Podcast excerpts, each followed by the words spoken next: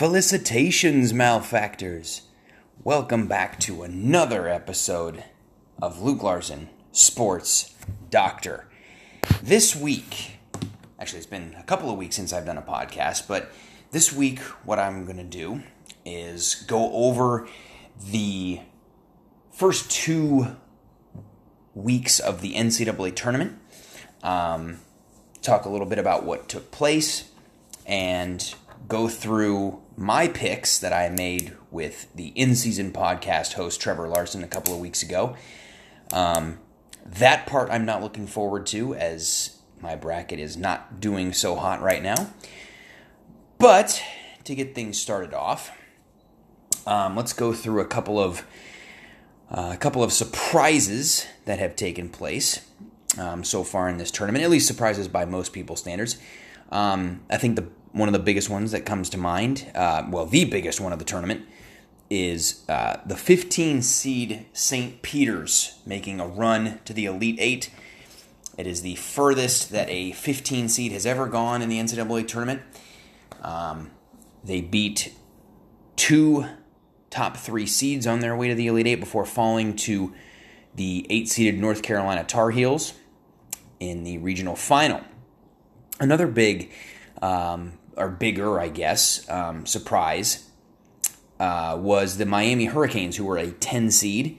Uh, they also made an Elite Eight run before falling to one seeded Kansas in the Midwest regional final.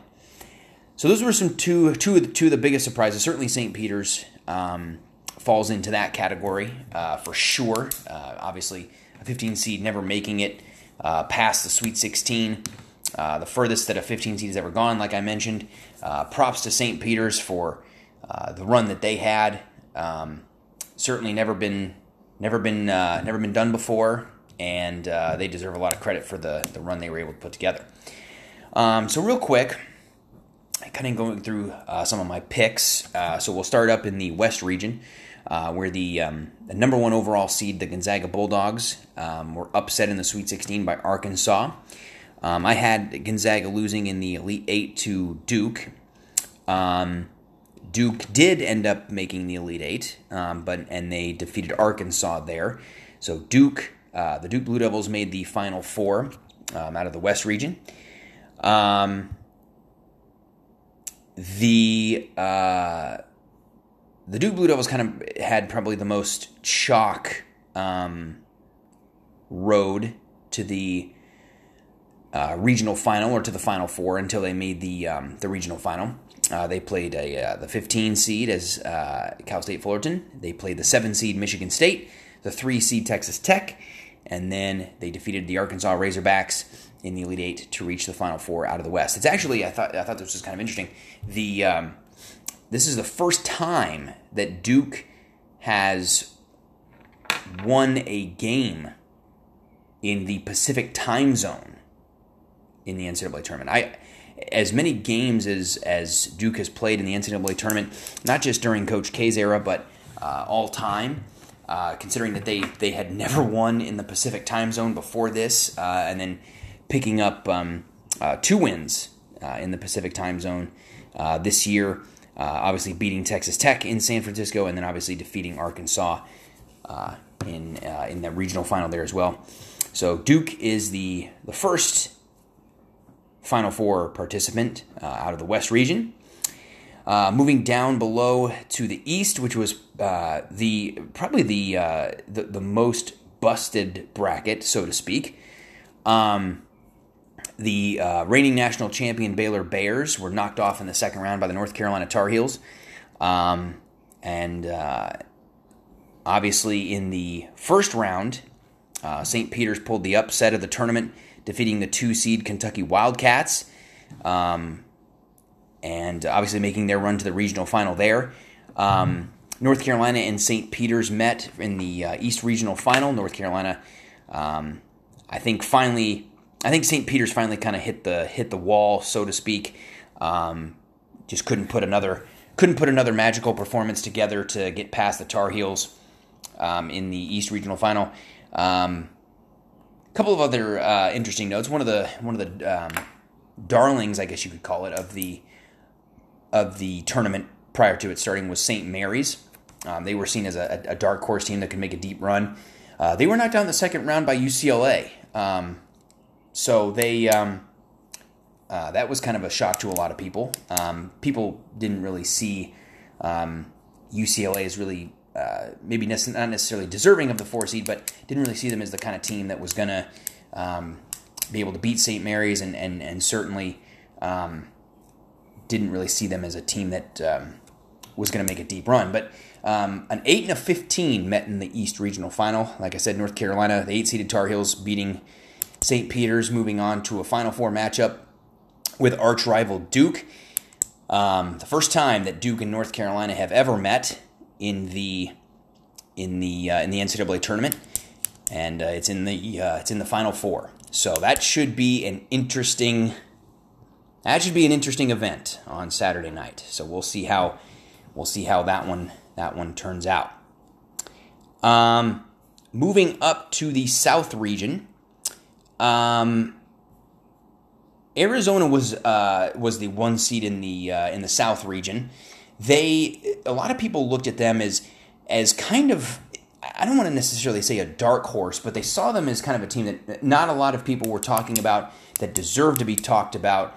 Um, very skilled team. Um, obviously ran through the Pac-12 um, and was the one seed out out uh, down south. They got knocked out in the Sweet 16 um, by the five-seeded Houston Cougars. Uh, Houston uh, had, was playing very well in the tournament. They actually, up until the regional final, they had won every game that they had played by double digits, um, including their victory over Arizona. So that was a um, that was a pretty a pretty impressive run by Houston. Um, the other team, the team that they played in the regional final, was the Villanova Wildcats. Villanova um, had to uh, they got past uh, Delaware in the first round uh, then beat the Ohio State Buckeyes in the second round, um, and then did, knocked off the Michigan Wolverines in the Sweet 16. And uh, Houston and Villanova met in the South Regional Final. Low scoring affair, only 55 to or sorry 50 to 44 was the final in that one. Um, not a lot of scoring in that one at all. Uh, pretty only 94 points scored total. Um, both teams pretty pretty solid defensively. So it's it's not a huge surprise that that was more, of a defensive struggle. But um, uh, Villanova and Houston playing a grinder, and uh, Villanova did come out on top, winning that one 55 to 40, like I mentioned. Um, so they were the third member of the Final Four out of the South region. Moving now down to the Midwest region. Um, this uh, this region was um, it was kind of a little mix of both chalk and uh, upset. You had uh, on on one Sweet, uh, Sweet 16 matchup, you had a 10 versus an 11. You had Miami, the 10 seed, and the 11 seed uh, Iowa State Cyclones playing in one Sweet 16 matchup, and then the other Sweet Sweet 16 matchup was Kansas and Providence, the one versus the four respectively, and Kansas came out on top over the Friars, and the Hurricanes of Miami came out on top over the Iowa State Cyclones. A um, couple of other interesting notes in that one. Um, obviously, the Miami Hurricanes is a 10 seed, and the Iowa State Cyclones is an 11, making a run of the Sweet 16. Uh, Miami knocking off the two seed Auburn in the second round, and Iowa State knocking off the three seed Wisconsin in the second round. Um, Richmond, the Spiders, were able to pull up and pull off an upset over the Iowa Hawkeyes in the first round.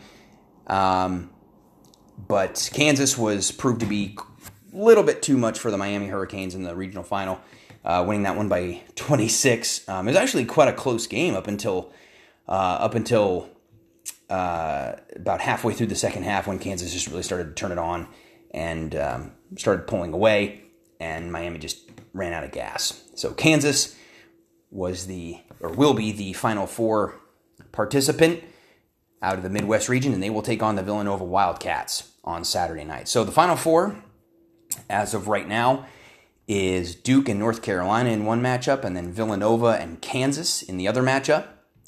Uh, two very interesting matchups in their own right. Both can both could really stand alone, so to speak, in uh, in their own way, in their own matchups, and um, both have intrigue. Both have um, great coaching. Both have great teams. The Final Four is going to be uh, very interesting. Very very good matchups uh, this weekend. The one um, the one sort of I guess um, I, I guess you don't want to call it like a a, a, a, black spot um, on the Final Four, but uh, something that um, that will, I, I, guess you could say, maybe make the the the the Villanova Kansas um, matchup to uh, kind of maybe not necessarily as, as, good as I think maybe uh, it, it, it could have been um, is the fact that they had a, uh, a pretty major injury take place um, in their regional final. Um, their one of their best defenders and their second leading scorer, Justin Moore, um, tore his Achilles in the Elite Eight game against Miami, and obviously an injury that serious will uh, obviously he will not be available um, for that Final Four matchup um, against Kansas. So, not that Villanova necessarily can't win and can't overcome that. Um, but it will it will definitely be mm, it'll definitely be quite quite a, a much taller task um, for the Wildcats to get to overcome losing a player like Justin Moore. So, um, as far as uh, my predictions go for this Final Four, um, I think we'll start with Villanova, Kansas. I think the, Justin Moore's loss. I mean, as good as as Collin Gillespie is and has been, um, he he might have to do a little too much in this one to overcome Kansas. I think Kansas is probably going to be a little bit too much as far as their Villanova's not going to have enough firepower. I don't think losing their second leading scorer to be able to keep up with Kansas. If, if unless Villanova can slow this game down to just an absolute crawl, um, I see Kansas winning this by double digits. I, I just I don't think I, I don't think that Kansas, barring them just playing a, a, an awful game, or like I said, Villanova slowing this game down to a crawl. I don't see Villanova being able to overcome that. Um, it'll be close, I think, for most most of the game. I think Villanova is too too prideful of a program to, to just let let themselves get, get, blown out in a big game like this. Um, they'll keep it close for most of the game, but I think in the end Kansas pulls away, and I think I, I'd I'd probably say somewhere in the neighborhood of.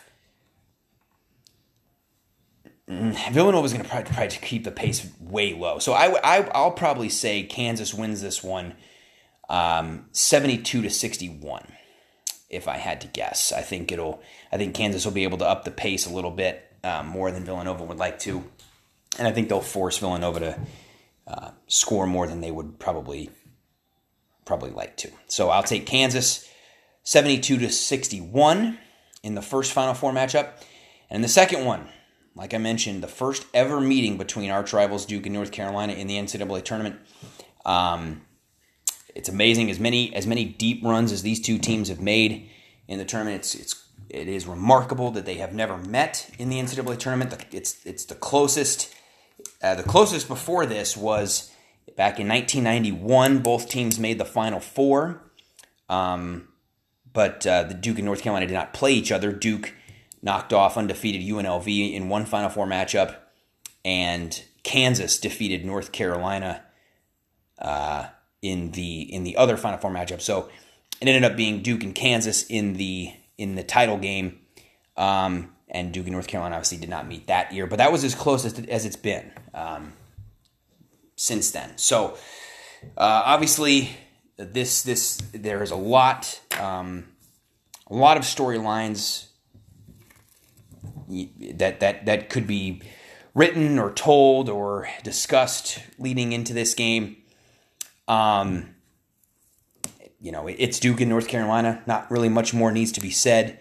Uh, beyond that, I think this game is probably going to be a little bit different than the uh, the first matchup between Villanova and Kansas. In that, I don't really think that either team is going to mind playing up tempo. Um, neither team is really going to mind playing a fast pace.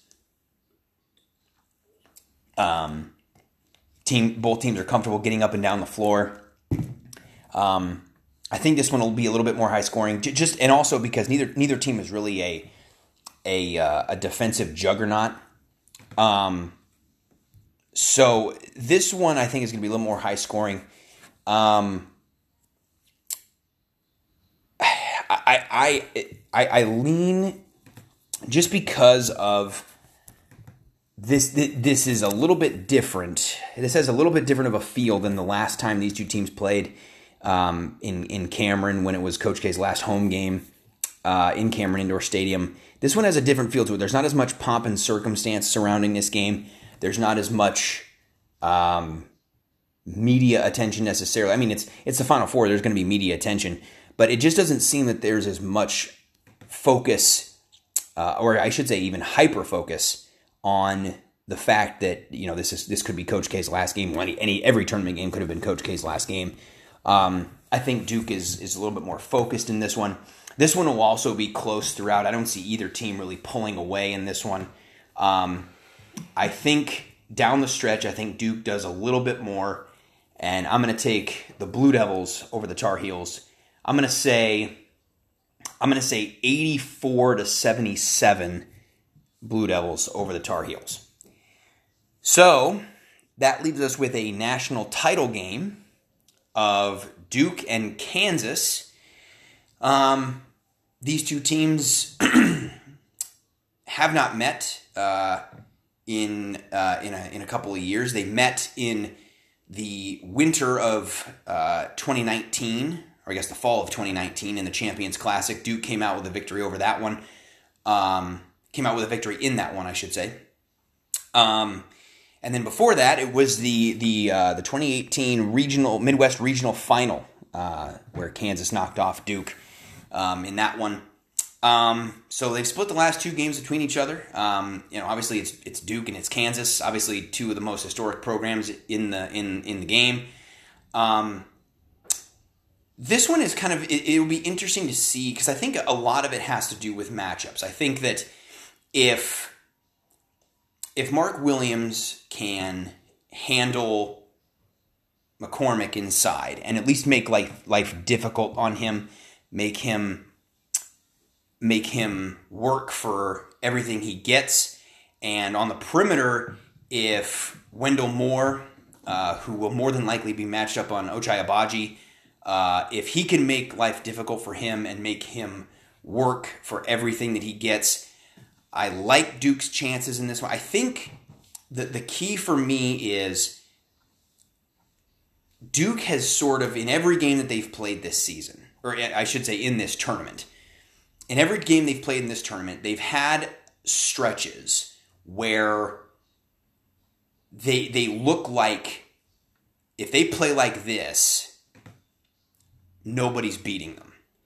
And I think that if they can string a few of those, at least you know two to three of those together in this in in the title game against Kansas, I think that that would be that would end up being a little too much for the Jayhawks. Again, I, I don't I, I don't expect this this that championship game if it does occur. I don't expect it to be a blowout either way. Um, I, I I think it'll be it'll be a very fun matchup. I think it'll be one that. Um, you know, it's, it's Duke and Kansas, and they're playing for the national championship. It's it just you know it, it doesn't get much more historic or blue blood than that. Um, and so I think that uh, you know it's it's going to end up being one of those games where really whose stars play the best. Um, you know, if if Agbaji and and McCormack for Kansas, if if they're able to have their way, I like Kansas. If Banchero and uh, Wendell Moore, and really, and a guy who's come on lately is Jeremy Roach.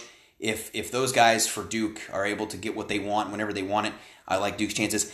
I'm gonna go. I'm gonna go Duke in this one, um, and I'm gonna take. I'm to go with a score that uh, that uh, that Duke actually beat UNLV in the 91 Final Four uh, by I'm to say 77 to 74 Blue Devils. I think the Blue Devils take the championship. Um, now, if you were to ask me how much confidence I have in that pick, to be perfectly honest with you, I, I would not be shocked to see both of all three of my picks be incorrect.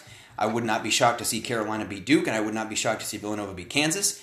And those two teams play for the title. Um, would not surprise me.